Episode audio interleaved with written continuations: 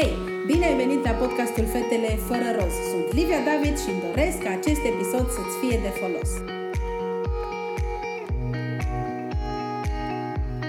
Hello și bine ați revenit la un nou episod din podcastul Fetele fără roz. Astăzi din nou sunt cu Ligia, Ligia Coman, uh, cea pe care ați văzut-o și în episodul în care discutăm despre ceea ce înseamnă de fapt un psiholog și cu ce se ocupă el.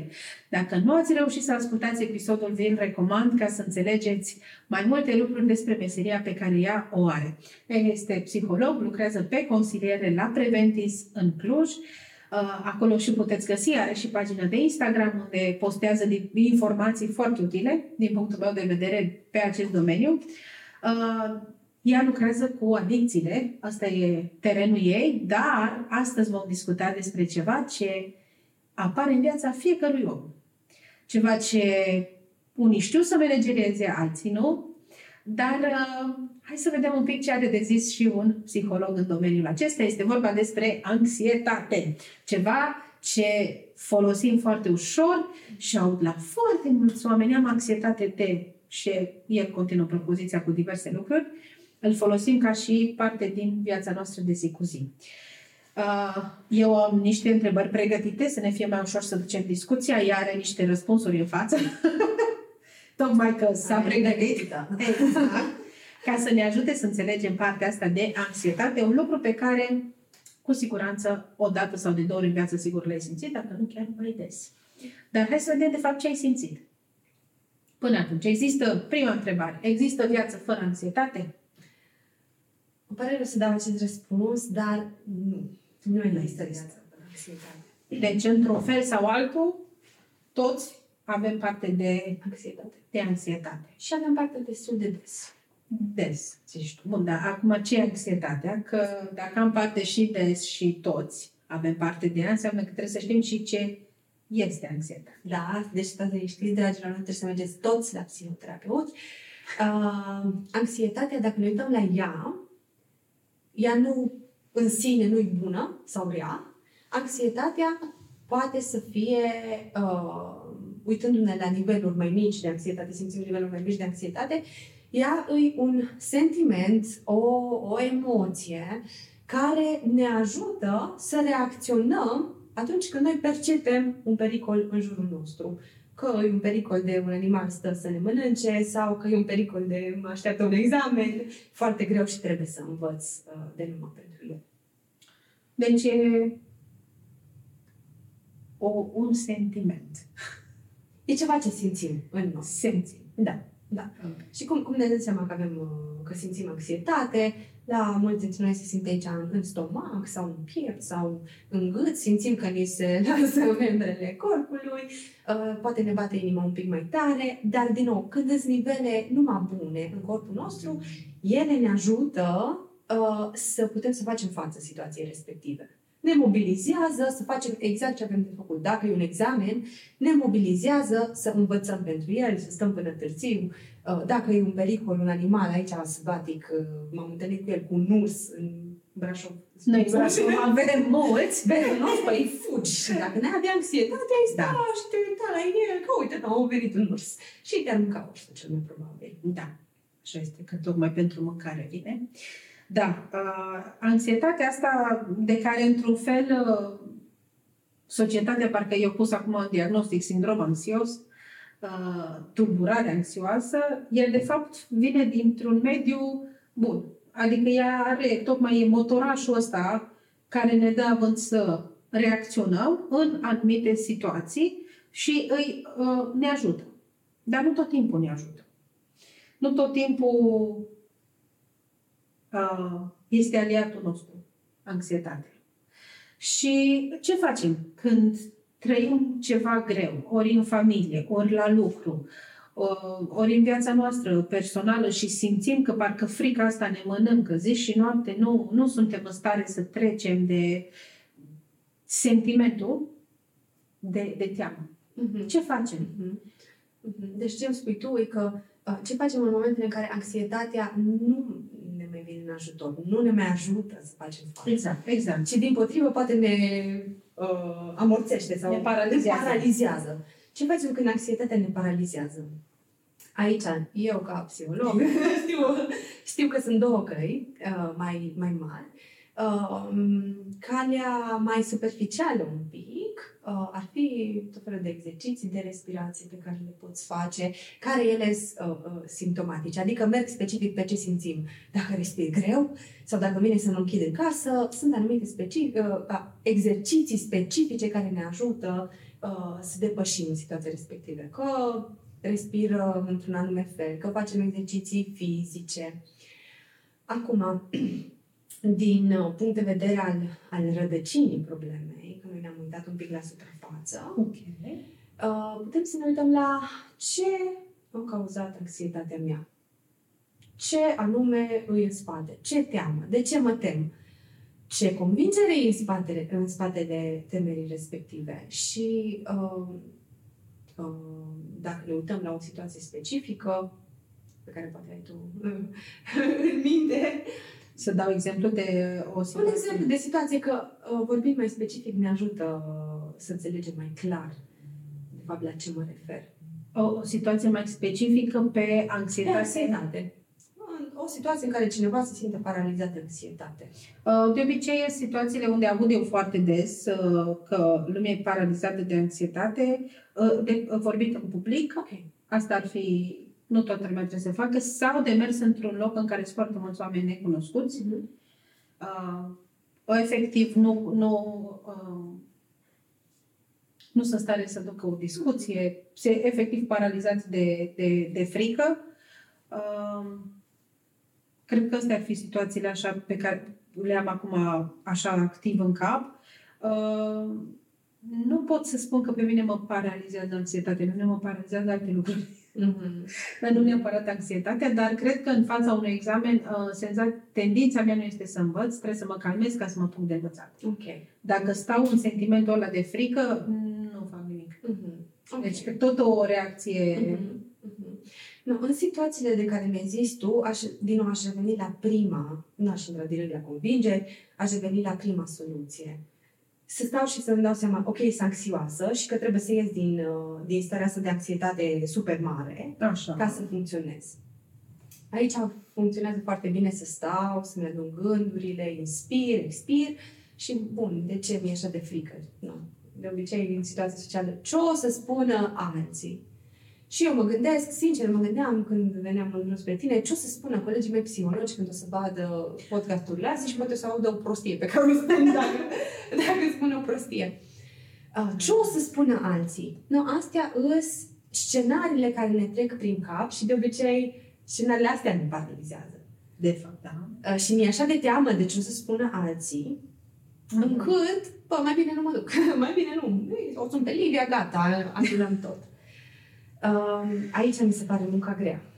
De munca de convingere cu noi înșine că... Da, da. Scenariile sunt uh, parte din viața noastră. Uh-huh. Uh, iar uh, eu, ca și medic, am găsit, dar nu eu, au găsit niște prieteni un, uh, un termen, se numește infecția scenariilor și se numește scenarită.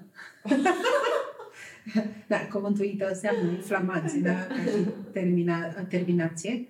Uh, și în momentul în care scenariile din capul nostru sunt uh, stricate, bolnave, cred că o să ajungem foarte ușor la anxietate și pe niște domenii care nu sunt reale.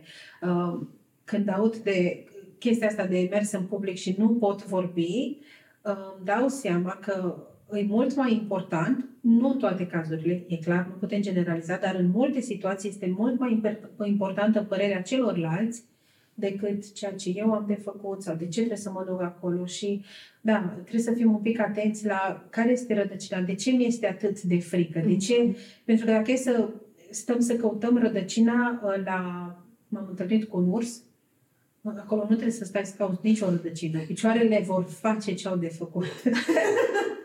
o, să, o să te întorci și o să fugi. Așa. Da? Deci Cred că aici, da, trebuie un pic uh, mers la rădăcină și văzut și s-ar putea să dăm pe lucruri care nu sunt neapărat frumoase. Și de cele mai multe ori dăm de lucruri care nu sunt neapărat frumoase, descoperind că ne pasă mai mult de părerea oamenilor decât despre poate ce spune Dumnezeu despre noi sau abilitățile noastre. Adică pe mine mă califică experiența mea să merg să vorbesc în față. Că nu sunt eu ca nu știu ce vedetă, introduce numele, introduc numele vedetei, mm-hmm. a doua.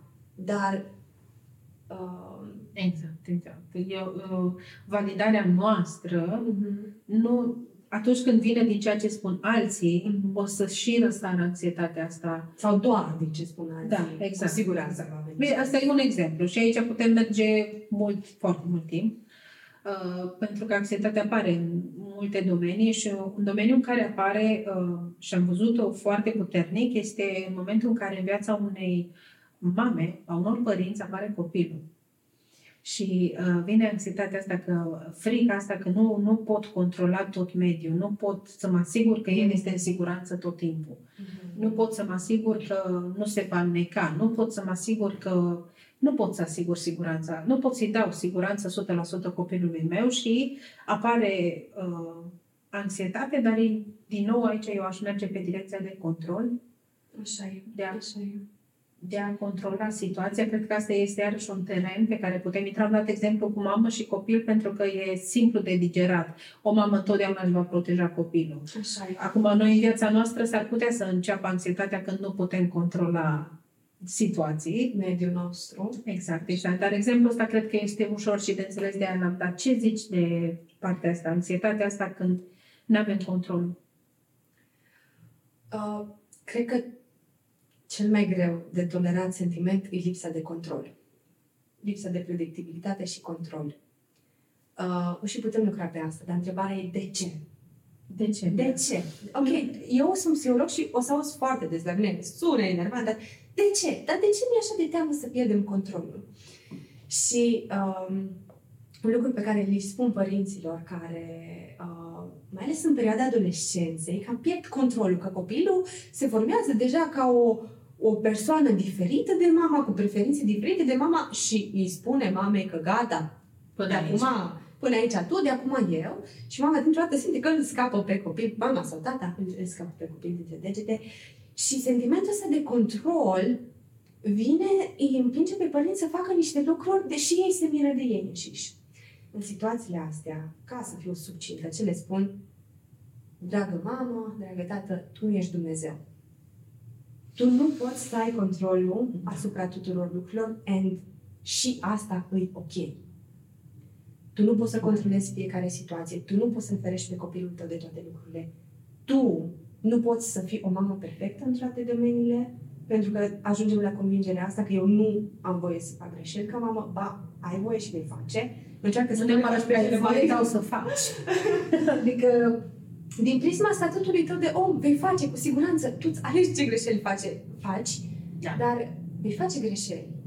Și uh-huh. uh, aici ai accepta condiția ta umană și limitările umane și faptul că eu nu, nu am control uh, total asupra vieții mele și nici asupra vieții copilului meu. Aici uh, și cine a ascultat până în punctul ăsta și ați prins ideea cu uh, Trebuie să știi că nu ești Dumnezeu.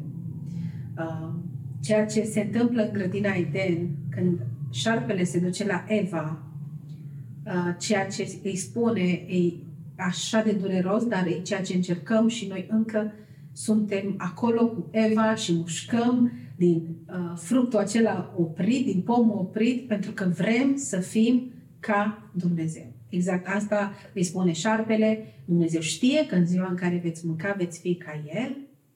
Și dorința noastră, exact asta, îi să fim Dumnezeu, să fim în control, să știm, cum ai spus tu, uh, să știm ceea ce urmează.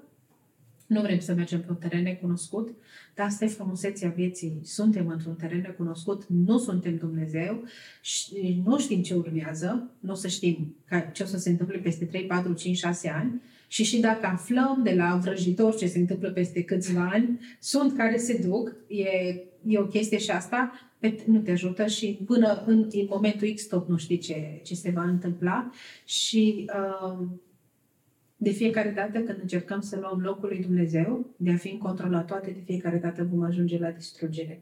Uh, noi n-am fost creați să fim Dumnezeu. Și de aici deja sunt întrebările. Dacă n-ați ascultat episodul trecut, vi-l recomand. Uh, cine sunt?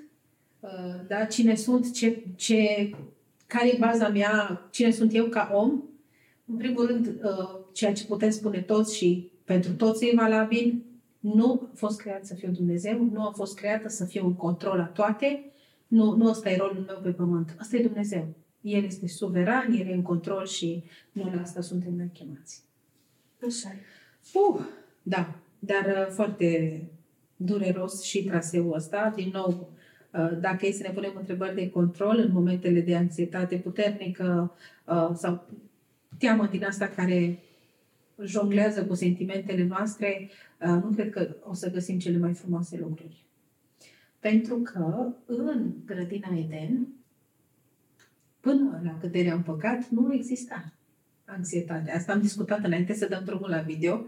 Uh, și ce fac Adam și Eva când dau cu ochii cu Dumnezeu? Fug. Fug. Fug și se ascund. Fug și se ascund. Da? Deci un om care fuge și care se ascunde înseamnă că o dat ochii în ochi cu frică.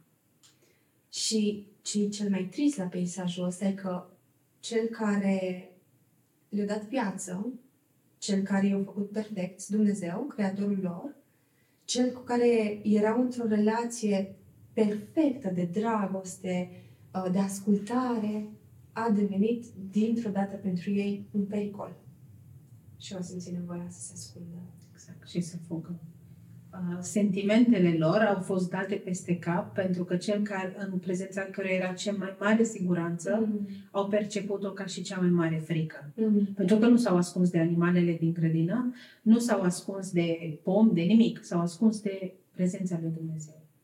Și um, confuzia asta o face păcatul. Mm. Când încercăm să ne luăm resurse, dar nu de unde trebuie. Ok, uh, da, foarte fain, dar mai avem întrebări pregătite aici. mai avem, mai avem. Când, uh, când să ne alarmăm în domeniul anxietății? Pentru că, da, sunt situații normale, am discutat de ele, în care uh, viața de zi cu zi nu se poate fără anxietate, da? deci ea va fi cu noi într-o măsură mai mică sau mai mare, dar când ar fi momentele în care să ne alarmăm? Cred că ar trebui să mergem la un specialist. Mhm. Uh, momentele astea uh, care sunt alarmante și ar trebui să ne ghideze că, bă, mă, trebuie să fac ceva legat de anxietatea mea, că atunci când anxietatea ne împiedică să ne trăim viața așa cum ar trebui să o trăim. Adică, nu mai merg la examene, uh, mi le am pe toate, mi-am în anii de studiu, sau nu mai ies deloc afară, uh, nu mai merg la lucru, lipsesc nejustificat de la locul de muncă, uh, nu mai ies cu băieți în oraș dacă sunt fată, nu, uh, mă împiedică să funcționez așa cum Dumnezeu m-a creat uh, să funcționez. Atunci ai un semn de alarmă și merită să, să mergi la un psiholog. când calitatea vieții, noi așa zicem în medicină, când calitatea vieții este afectată de, de anxietate și când nu sunt stare să fac ceea ce ar trebui să fac în viața mea de zi cu zi. Mm-hmm. Adică lucrurile normale. Să mă spăl, să mănânc, să merg la lucru sau să merg la școală. Depinde în ce stadiu ești sau să ai grijă de copil, dacă ești acasă cu copilul. În momentul în care apare o lipsă de continuitate, normalitate, deci atunci ar fi momentul să apelezi la un specialist.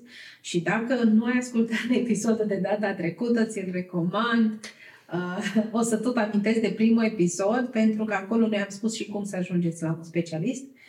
Și nu o să mai repet ce am spus acolo, dar aveți acolo informațiile uh, să le luați, cum să puteți să ajungeți în momentul în care considerați că e momentul să apelăm la un ajutor extra. Dar ajutorul ăsta extra uh, trebuie să fim atenți și cum îl alegem și trebuie să fim atenți și la relația noastră cu Dumnezeu. Cred că asta ar fi un punct pe care putem să intrăm în niște detalii legate de anxietate. Și de ce zic asta? Ea are Biblia deschisă acolo la Matei 7. Uh, ce zice Isus despre îngrijorare, despre anxietate? Mm-hmm. Uh, și spune să nu o facem. Și spune să nu ne uh, îngrijorăm, nici măcar de, stai să găsesc la un pic și aici, să nu ne îngrijorăm cu ce ne îmbrăcăm, ce bem, cu ce ne îmbrăcăm. Uh, de viața de zi cu zi. Absolut. Deci e, uh, e un lucru pe care Isus l-a lăsat acolo și spune să nu îl facem. Uh, și e un lucru foarte clar, că n-ai să spui niciodată copilului, uh, te rog să nu faci ceva ce el nu face.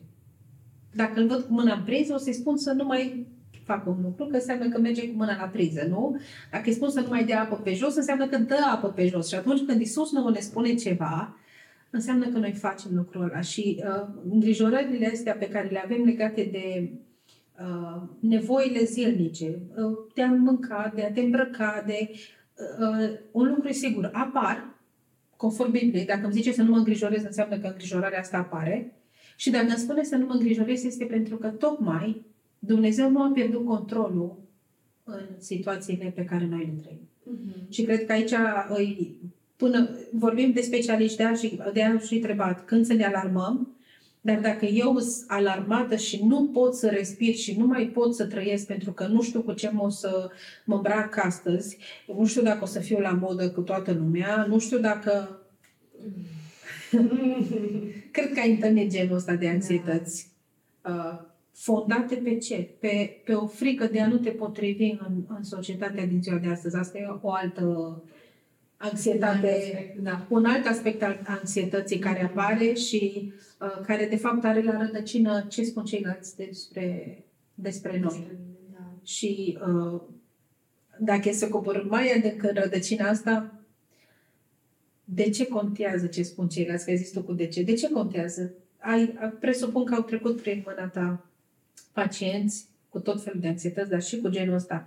Și totuși aici am eu o întrebare asta. De ce contează așa de mult ce spun ceilalți despre mine? Livia, pui niște întrebări foarte grele. Și n-ai răspuns aici. Uh, dar îți spun asta pentru că, din nou, Dumnezeu ne spune să nu punem preț pe ce spun oamenii, să punem preț pe ce spune El pe el, pe cuvântul lui, în momentul în care pentru mine e mai important ce cred oamenii despre mine decât ce crede Dumnezeu, ce e mai important sunt cei din jurul meu și, în ultima fază, cel mai important e imaginea mea, deci e imaginea mea în joc, uh, atunci pot să apară aici intrăm în dependențe. Da, deci nu, nu, e foarte legate. Este. Da, da, super legate. Poate să apară frica asta și fetelor când stăm o oră în fața dulapului, când nu știm cu ce ne îmbrăcăm și poate alegem anumite scenarii din viață, anumite cadre ca să mergem să facem o poză acolo să punem pe Instagram și ne aranjăm nu știu cât timp înainte că ce o să zică ceilalți despre noi. Noi zicem că e o focusare excesivă pe, pe ceilalți, dar dacă mergem la, la rădăcină, e de fapt o focusare excesivă înspre sine. Eu trebuie să arăt perfect. Dacă nu arăt perfect, ceilalți nu mă vor accepta.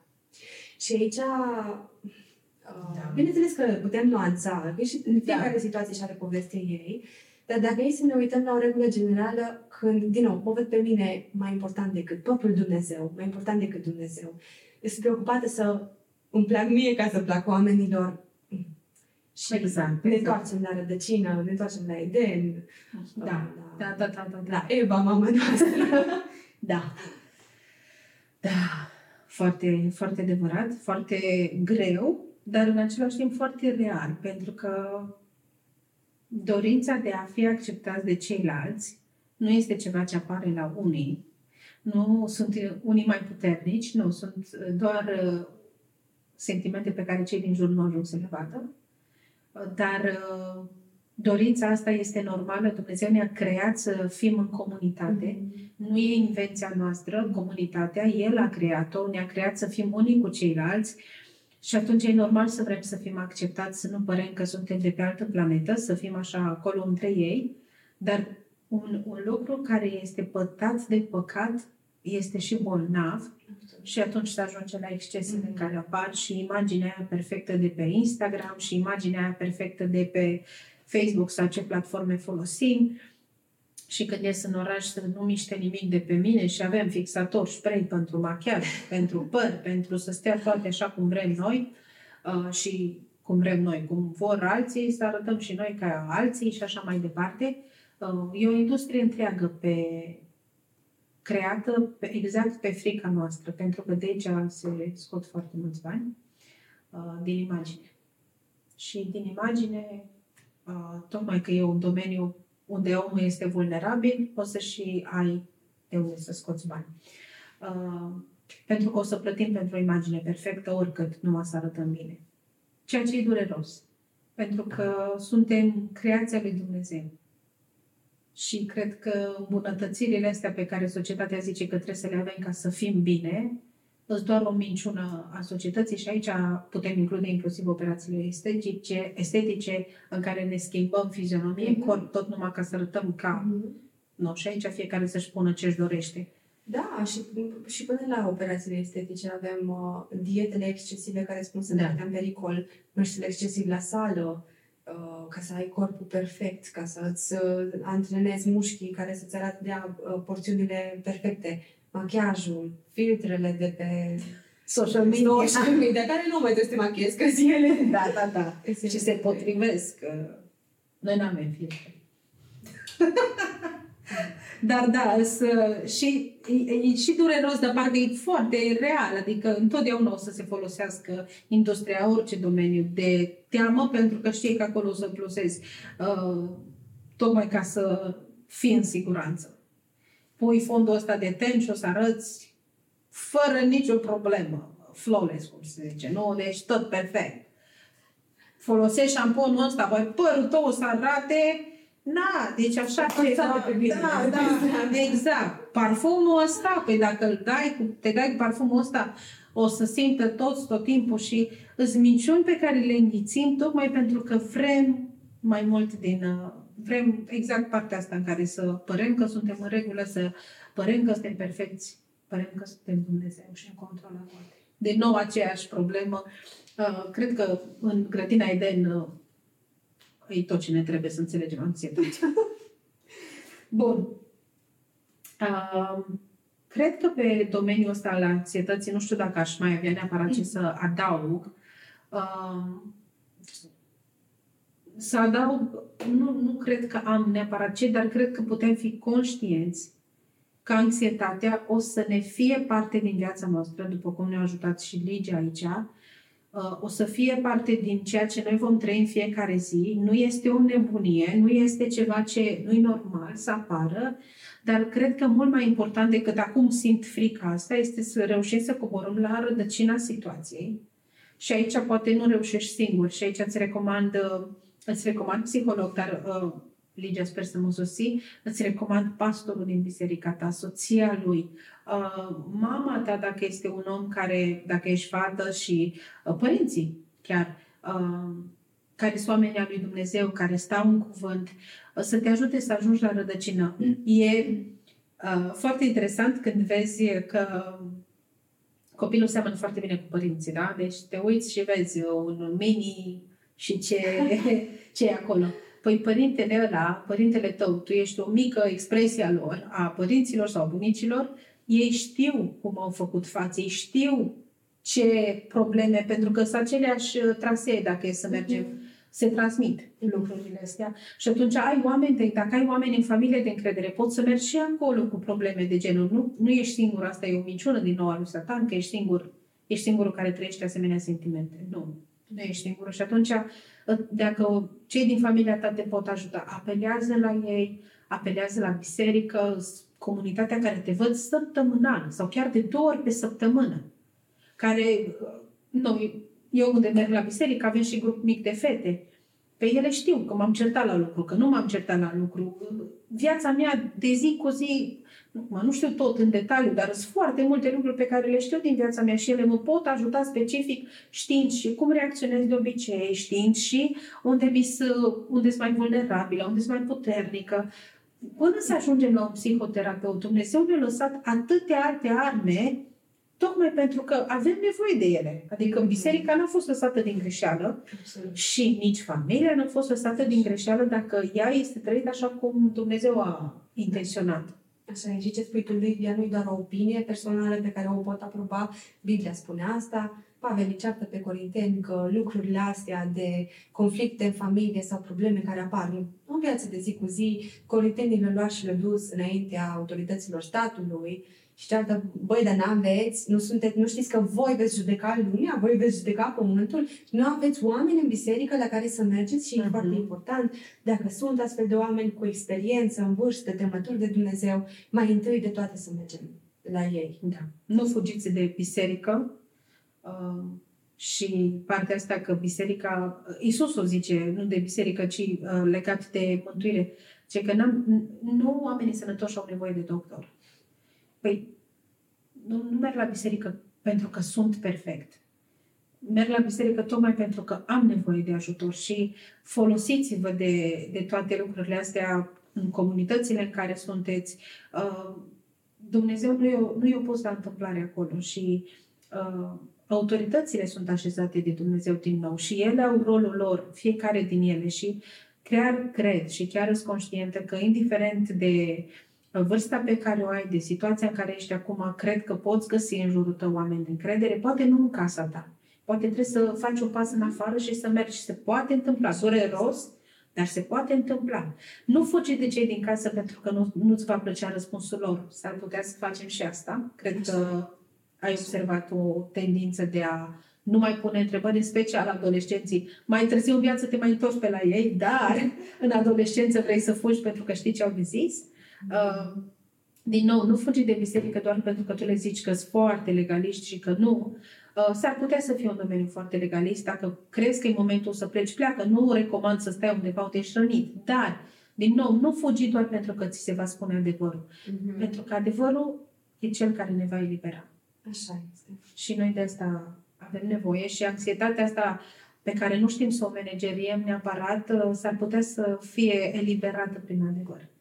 Doar o zi, să nu ne îngrijorăm, să na, avem toată Biblia la îndemână să, să știm că Dumnezeu ne zice să nu ne temem. Mm-hmm. Mm-hmm. Și că ne zice asta, ce înseamnă? Că ne temem. Așa și este. atenție la scenarii. Și înainte de toate, că ziceam, care sunt pașii să mergem la biserică și înainte să mergem la biserică, mai este un pasaj care zice, nu vă îngrijorați de nimic, ci în orice lucru, aduceți cererile voastre înainte lui Dumnezeu, prin rugăciuni și cereri cu mulțumiri. Exact. Deci înainte de orice le aducem înaintea lui Dumnezeu, uh, El știe, vede și dacă nu căpătăm o lumină, mergem la biserică și apoi dacă nici acolo nu se rezolvă, apelăm la, la ajutor. Mm-hmm. Deci, în cazul anxietății, ăsta e traseul pentru creștini. pentru, pentru creștini. Eu cred că e traseul pentru oricine care vrea o rezolvare reală, nu doar o rezolvare să fiu eu păcat cu mine. Că și asta e o altă poveste. Sper că v-a ajutat episodul de astăzi și uh, îmi doresc ca această temă a anxietății pe care o avem toți și o avem în fiecare zi, să știm să o manageriem de acum înainte și să știm ce avem de făcut și unde să, să mergem și să nu fugim neapărat de sentimentul ăsta de frică, pentru că are roluri bune, are și el părțile lui bune. Până data viitoare, multe binecuvântări! Mulțumesc că ai ascultat acest episod până la final! Nu-l ține doar pentru tine, ci dă mai departe și nu uita că mă poți găsi pe pagina de Facebook și de Instagram Fetele Fără Rost. Până data viitoare, multe binecuvântări!